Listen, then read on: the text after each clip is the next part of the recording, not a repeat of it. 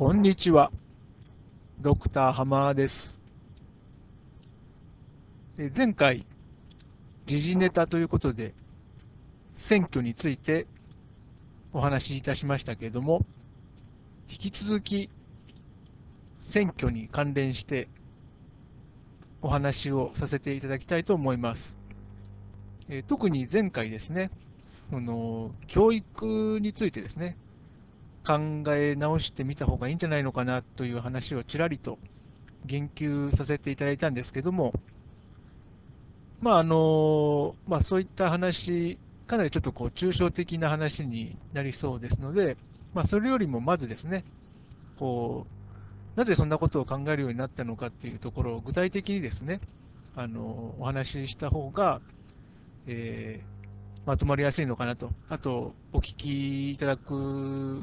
皆様にとってもですね、あの理解しやすいのかなと思いまして、えまずはそのきっかけといいましょうか、ちょっと気になったその言葉がありましてですね、あのこの選挙に今回のその政局動乱というんですかね、そういうあのところでちらりとこう見かけた言葉でですね、ちょっとあの気になったことがあったので、その話から、はい、始めたいと思います。で具体的に何かと言いますと、まあ、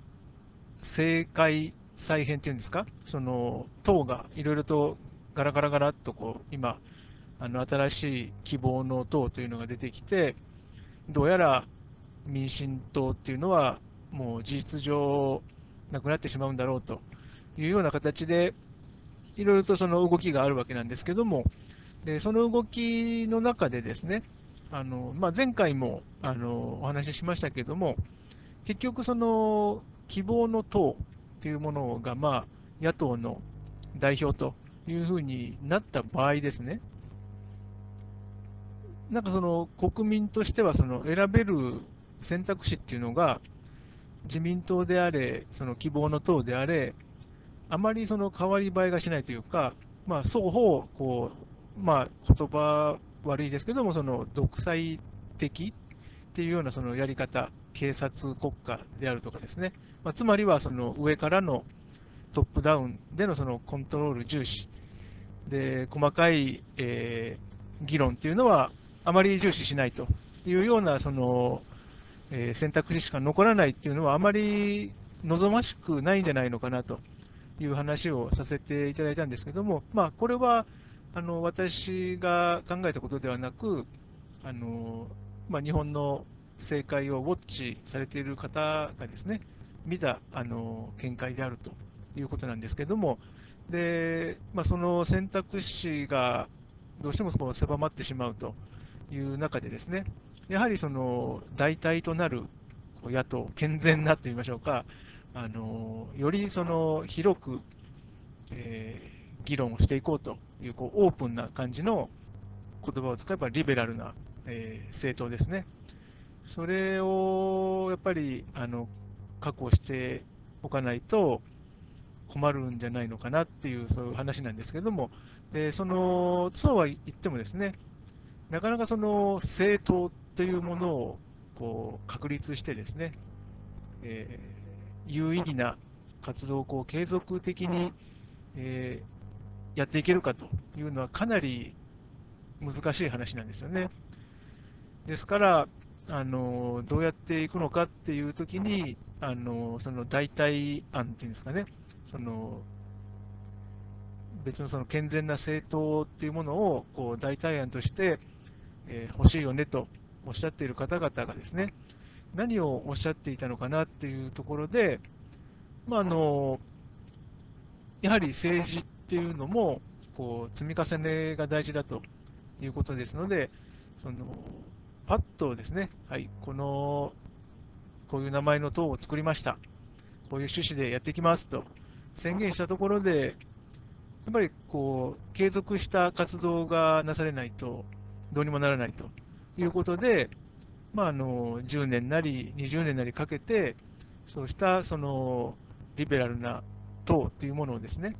えー、確立していくべきじゃないかというような話がなされていたわけなんです。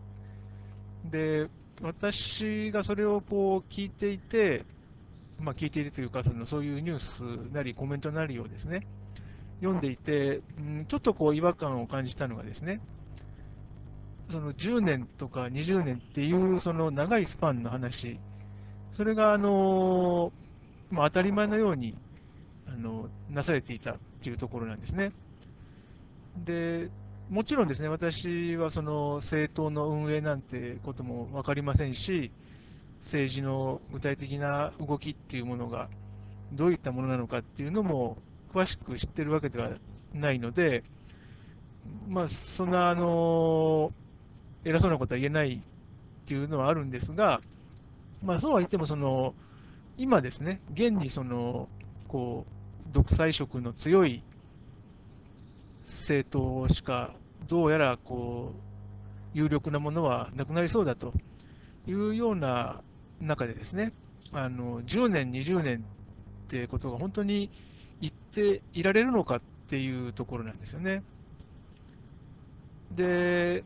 まあ、あのじゃあ何、何かあの本当に取り得る手段ってあるのかって言われると、まあ、全く私もノーアイデアなわけなんですね。でとはいえですね、この政界を現状を見てですね、この憂いていらっしゃる方々のコメントとしてですね、そのじゅうねんとかですね、いう期間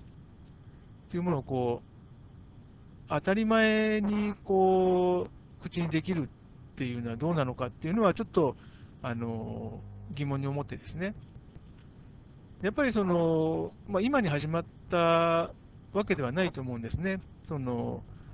えー、今回のその安倍政権が誕生する前、えー、民主党が政権党だったわけですけれども、まあ、そのパフォーマンスぶり、小沢さんが追い出されたりとかですね、こう、なんて言いましょうか、えー、なんですか、あの、事業仕分けのパフォーマンスみたいなイベントとかですね、そういうあの様子を見ていてですね、なんと言いましょうか、私のその印象なんですけれども、なんかこう、政治家と言われている方々自身がですね、あんまりその政治っていうものに対してこう、熱意を持ってやっていないというか、その熱意もなければ、こう特別なその義務を追ってやってますと、えー、やはりその国、一つの国を運営していくっていうのは、まあ、相当重大な話なんですね。な、なんでかというと、やっぱり日本であれば、もういちおくにん以上もの人がそこで生活しているわけですし、その政治の采配の振り方一つでですね、そのいちおくにんもの生活っていうものがこうガラッと変わりうるわけですよね。でそれぐらいその政治っていうものはあの特別な、まあ、お仕事ですから、本当にこう簡単にそのお仕事って言ってですね、他の職業と並べちゃってはいけないぐらいの特別さがあるんじゃないのかなと私としては思うんですけれども、まあ、そういったその特殊なその仕事にですね取り組んでいくっていう以上は、やっぱりそれなりのその覚悟といいましょうか、あの夢と言ってもいいと思うんですけども、やはりなんかこう思い描くビジョンみたいなものですね、やっぱりなければ、なかなかその普通のそのビジネスのような形ではですね、やっていけないんだと私は思うんですけれども、まあ、どうもそうではなくて、なんかこう、その他のお仕事と一緒、要するにその今、ビジネスという言葉を使いましたけれども、そのまあ、ビジネスライクに、なんだかんだ全部その判断していけばですね、あのまあ、結局そういうことじゃないのみたいなですね、そういうあのなんか、一体あなたたちは本当に政治っていうもののこう意義とかですね、その意味っていうのを本当に分かってるんですかっていうような、そういうあの方々ばかりしかその目につかなくなってしまったわけですね。ですからまあまあ、古き良き時代って言ってもいいのかもしれませんけども、その田中角栄さんがいた頃とかですね、まあ、その頃の自民党まあ、ほ, ほぼこう一党独裁のような、えーまあ、独裁という言葉を使うとちょっと語弊がありますけれども、まあ、ほぼあの政権党といえば自民党という時間がですね、相当長く続いていたと。でその頃っていうのもやっぱり、やはりその一党だけがですね、あの安定政権をこうずっとこう維持していてですね、でやってることといえば、こう派閥争いっていうことで、まあ、あまりあの褒められたもんではなかったのかもしれないんですけども、とはいえ、あのまあ、まだですね、そのいくらその田舎のおっさんたちがほとんどだったよとか言われても、でもやっぱりある程度、その政治家なりのその振る舞いっていうんですかね、そういうこう他我のようなものは、なんとなくあったような気がするんですよね。で、そういうものも、まあ、何て言いましょうか、こう手放しで褒められたものではないので、変わっていくということ自体は、私はあの何ら悪いことではないんですが、その変わり方っていうのがですね、よりその、何でしょうか、洗練されたその政治手法とかですね、あのビジョンの示し方、あとはもう一番大事なその議論の仕方とかですね、情報の公開の仕方とかですね、本当にそのそういったテクニカルな面でですね、あのよりこう透明性が上がるとか、あの手腕がなんていうんですか、試されるっていうんですかね、そのテクニカルにあの洗練されていかないといけないみたいなですね、そういう動きであればあの良かったんだと思うんですけども、なかなかそのそういうふうにいかなかったと。で、どっちかというともう数字ですよね。ですから議席数であるとかですね、支持率であるとかですね。で、あとは、まあ、あのそういう数字にパッとこう現れるであろうそのパフォーマンスっていうものにこう特化したような形でですね、こうどんどんどんどんとその政治っていうものが本当にこうビジネスライクになっていってるなと。でその結果として今があるんだろうなということでですね、で何が言いたいのかと言いますとですね、そのそもそもこうすごくその特殊なお仕事であるところのですね、政治っていうものを本当にやりたいと思ってるのかと、なんかこういやいややってるような、もう仕方ないからやってるような、でそういうようなあのニュアンスがすごく感じられるわけなんですよね。ですからあの、例えばそんなメンバーでですね、政党を一つ作りましょうとなった場合にですね、一体何が起こるんだろうというと、もう私たちがここ数年といいましょうか、ここじゅうねんぐらい、じゅうごねんぐらいですか、見てきた通りですね、新しい党はできるけれども、まあ、一体どれぐらいのの数の党がですねできて、でどことどこがくっついたのかとか、どうやって消滅したのかみたいなものは、もういちいちわからないぐらい、あのできては消え、できては消えっていうようなことをこう繰り返しているわけですね。で、まあ、冒頭申し上げた通り、こう政党っていうものを一つ設立して、それを本当に地道に継続的にですね運営していくなんていうことは、相当難しいわけですね。でも、そうではあっても、やっぱりあのなんでそうやってこう安定しないのかっていうと、やっぱりその政治に実際携わる人の、そのこう夢って言いましょうか、こうエンゲージメントっていうんですかね、そういうものがもう根本的に欠落してるからなんじゃないだろうかと。でそうであれば、もういくらですね、じゅうねん待とうがにじゅうねん待とうが、何も変わらないんじゃないのかと。ですから、まずはですね、そういうこう政治っていうものに対するコミットメント、それをこう確認してですね、あの長期的に維持していきますよと、そういうあの覚悟っていうものがまずないと、そんななんか、いや、そのうちなんとかなるでしょみたいなノリでじゅうねんとか言ってたところで、でそのじゅうねんの間に、今のその独裁的だというふうにこう言われている人たちの下でですね、日本がどうなってしまうのかと。で日本がっていうよりも、私が気になるのは、やっぱりそのいちおくにん以上のですね人々の生活っていうものが、どういう影響を受けるのかっていうですね、そういうその可能性を考えたときに、やっぱりじゅうねんとかってまず言ってる場合じゃないと思うんですよね。今だと思うんですよ。で、あのそういう話ってなんでできないのかなと。ですからそのどうしてもそのじゃあお前やれよっていうその話になってしまうと思うんですけども、まあ、ですからそのこういう話になったときにこうどうしてもそのじゃあお前やれみたいなそういうあの圧力が強いとですね、落ち着いて実際自分たちは何をすべきなのかみたいなそういうこう考えになかなか至らないんですよね。ですからその日々動いていくその情勢を眺めながらですね、まあとりあえずこう生きていける方法っていうんですかね、手段を取ると。でそれのこう繰り返しで、まあ当然難しいことですから仕方ないよねって言ってしまえば本当にもう仕方ないんですけども、でもじゃあそんなことを繰り返してってなんか変わるかと、本当に危ないって思っているんであれば、やはりですねその外野のご意見番でしかなかったとしてもですね、もっとですねその責任感を持った発言っていうのがですねなされないと、なんかもういや僕、所詮政治家じゃないですからみたいな、そんなノリで政治のことについて語ってもらってもですね、何らいい影響は及ぼせないと思うんですよ。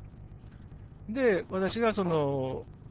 じゃあやっぱりどうすればいいかっていうと、こう地道にやっぱり教育っていうか、その私たち一人一人がですね、少しでもあの変化するっていうんですかね。そうしないと今まで通りではないっていうですね、ですから、その今まで通りではない考え方とかですね、ものの見方とかですね、そういうことがやっぱり少しでもですね、その必ずしもその一人の個人が継続して、ずっとっていうことでなくてもいいんですよ。本当にその、パッとこう、問題に注意を引かれたときにでもだけでもいいんですけども、そういうときに何を考えるかっていうところをですね、ちょっと今とは変えていかないと、本当にあの何も変わらないよっていうですね、そういう意味のその危機感がなんかこう感じられないのかなと。でそういうことであの教育っていう話にちょっと私は思いが至ったわけなんです。というわけですね、あのまあ、教育とは申しましたけれども、まあ、私の感覚ではですね、あのまあ、感覚といったらあれなんですけども、あのこの優しい社会シリーズその自体がですね、そのちょっとしたその私たち一人一人の考え方っていうんですかね、ものの見方をちょっとのきっかけで変えてみるとかですね、それがあの一人の人がずっと一貫してっていうことでなくてもいいんですね。えー、ですから、もし一貫してっていう部分があるんだとすれば、それはまあ一貫してその気づいたときにはあの、ちょっと余裕を持ってみるとかですね。あの例えば、えー、ですから、えー、先日、言葉というのは、それ自体では真実を語りませんよとかですね。えー、そういう話をしたりとかですね、あのーまあ、前回その、ちょっと乱暴にあの提案いたしましてですね、その自分の行動っていうんですかね、えー、何気なくやっている活動をちょっと逐一追ってみたら、そしたらきっとですね、あのなんとなくこう、ぷっとこう笑ってしまうような感じのバカバカしさっていうんですかね。そういうものをあの経験できますよとかですね、そういうあの、まあ、あとはそのチャールズ・サンダース・パースさんのそのトライアンドモデルですかね、その世の中をこうみっつの要素でっていうふうにあの見てみませんかとか、そういう形であの気づいたときにですね、あの取れる選択肢っていうのをこう ご, ご提供することによってですね、あのまあ、いろんなものの見方っていうんですかね、そういうことがこう自在に取れるようなですね、そういうふうにあの変わっていくっていうんですかね。ですからもう本当にその一貫して自分はこういうキャラクターに変わりましたとか、そういうことではなくてですね、あのパッとこう気づいたときに使える道具っていうんですかね、そういうものをあのなるべくあのご提供することによってですね、まああのこう私たちどうしてもその思い込みっていうんですかね、そういうものにこうはまり込んでしまいしまうものですから、でそれはまああの避けられないと思うんですよね。でもただそこからですね、あのまあ、割と簡単にあの這い出せるっていうんですかね、あ思い込みにまたはまり込んでんなぐらいのことぐらいは分かるっていうんですかね、そういうあの方法っていうものですね、あのもし身につけることができるならば、まあなんか、そうですね、こうバラ色に世の中一変するとかいうことはなかったとしても、まあ、なんて言いましょうか、こう一気にですね、あの例えばいちおくからいうぐらいの多くの人がですね、一気にあの同じ方向を向いてしまうみたいな、そういうあのことも避けられるんじゃないのかなというふうに考えるわけですね。まあ、なんて言っても、あのまあ、これも何度か申し上げておりますけれども、まあ、私たちは基本的にはですね、そのやっぱり幸せな方がいいって感じるはずで、でしかもその多くの人とあの暮らしてますから、あのその人たちといきなりこう戦ってですね、あの喧嘩してっていう風なものも望んでないはずなんですよね。ですから、あのそういったところ、もともと持たされているこうポテンシャルっていうものをですね、あの生かすっていうためにも、本当にあの、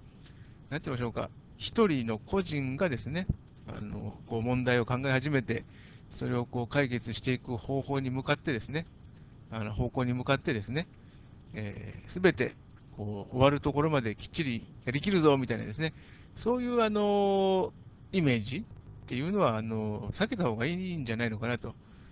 まあ、それこそなんかこうファシズムだとか、その全体主義だとかいうその政治体制絡みではあのいろんな言葉が飛び交いますけれども、まあ、なんかその一人の人間でですね、あのはいあのちゃんと考えましょう。えー、問題も分析しましょう。で、その分析したんだったら、それを実行しましょうとかですね、そういう、あのー、考え方っていうんですか、その個人像っていうんですかね、それってなんかまさにこうファシズムって言いましょうか、こう全部あの丸がかえでやれよ、言ったからにはみたいなですね、そんななんかこう、えー、無理なっていうか、あのそんなことを、あのー、言うもんだから、できる人の方ほど頑張ってよしやってやるみたいなことをやってて、なんか結局その全体主義みたいな考え方しかあの残らなくなってしまうんじゃないのかなというところもあの思うんですよね。ですからもっとこう他者と私たちは生活してますと。で、まあ普段ぼーっとしててもいいんですよ。で、そしたら絶対周りに人がいる以上はですね、まあ、何も考えないでずっと過ごすなんてありえないわけですよね。ですから、その気づいたときにどう考えるかですよね。あ、こいつムカつくで終わらすのか、あら、ムカついちゃったけども、なぜみたいなですね、それぐらいあのゆっくりできるかどうかっていうのも、全然あの世の中変わってくると思うんですよね。ですから、もう一人で丸抱えで全部できるみたいなですね、そういうあのこう間違ったイメージはとりあえずこう捨てると。まああのなんて言いましょうか、そのミニチュア神様みたいな話もしましたけども、まあ、そういってあのよしよし、もうこの範囲なら自分はできるぞ、よし、大丈夫みたいなですね、そんなあの狭いところに入り込んでですね、自分は完璧とか言ったところで、そんなもん何の役にも立たないんですよね。やっぱり現実には本当にいろんな人がこう関係し合いながら生きると、まあ、それが、まあ、嫌とかですね、好きとか嫌いとか関係なく、もうそれが現実なわけですから、まあ、その現実に即した形でですね、あの私たちもうまくですね、そういうその現実にこう使えるリソースっていうものを、まあ、本当にあの無理なく使えるようにっていうですね、そういう方向であの教育とかですね、その人間開発とかいう面でもですね、考えていった方がいいんではないのかなと、そういうことを考えております。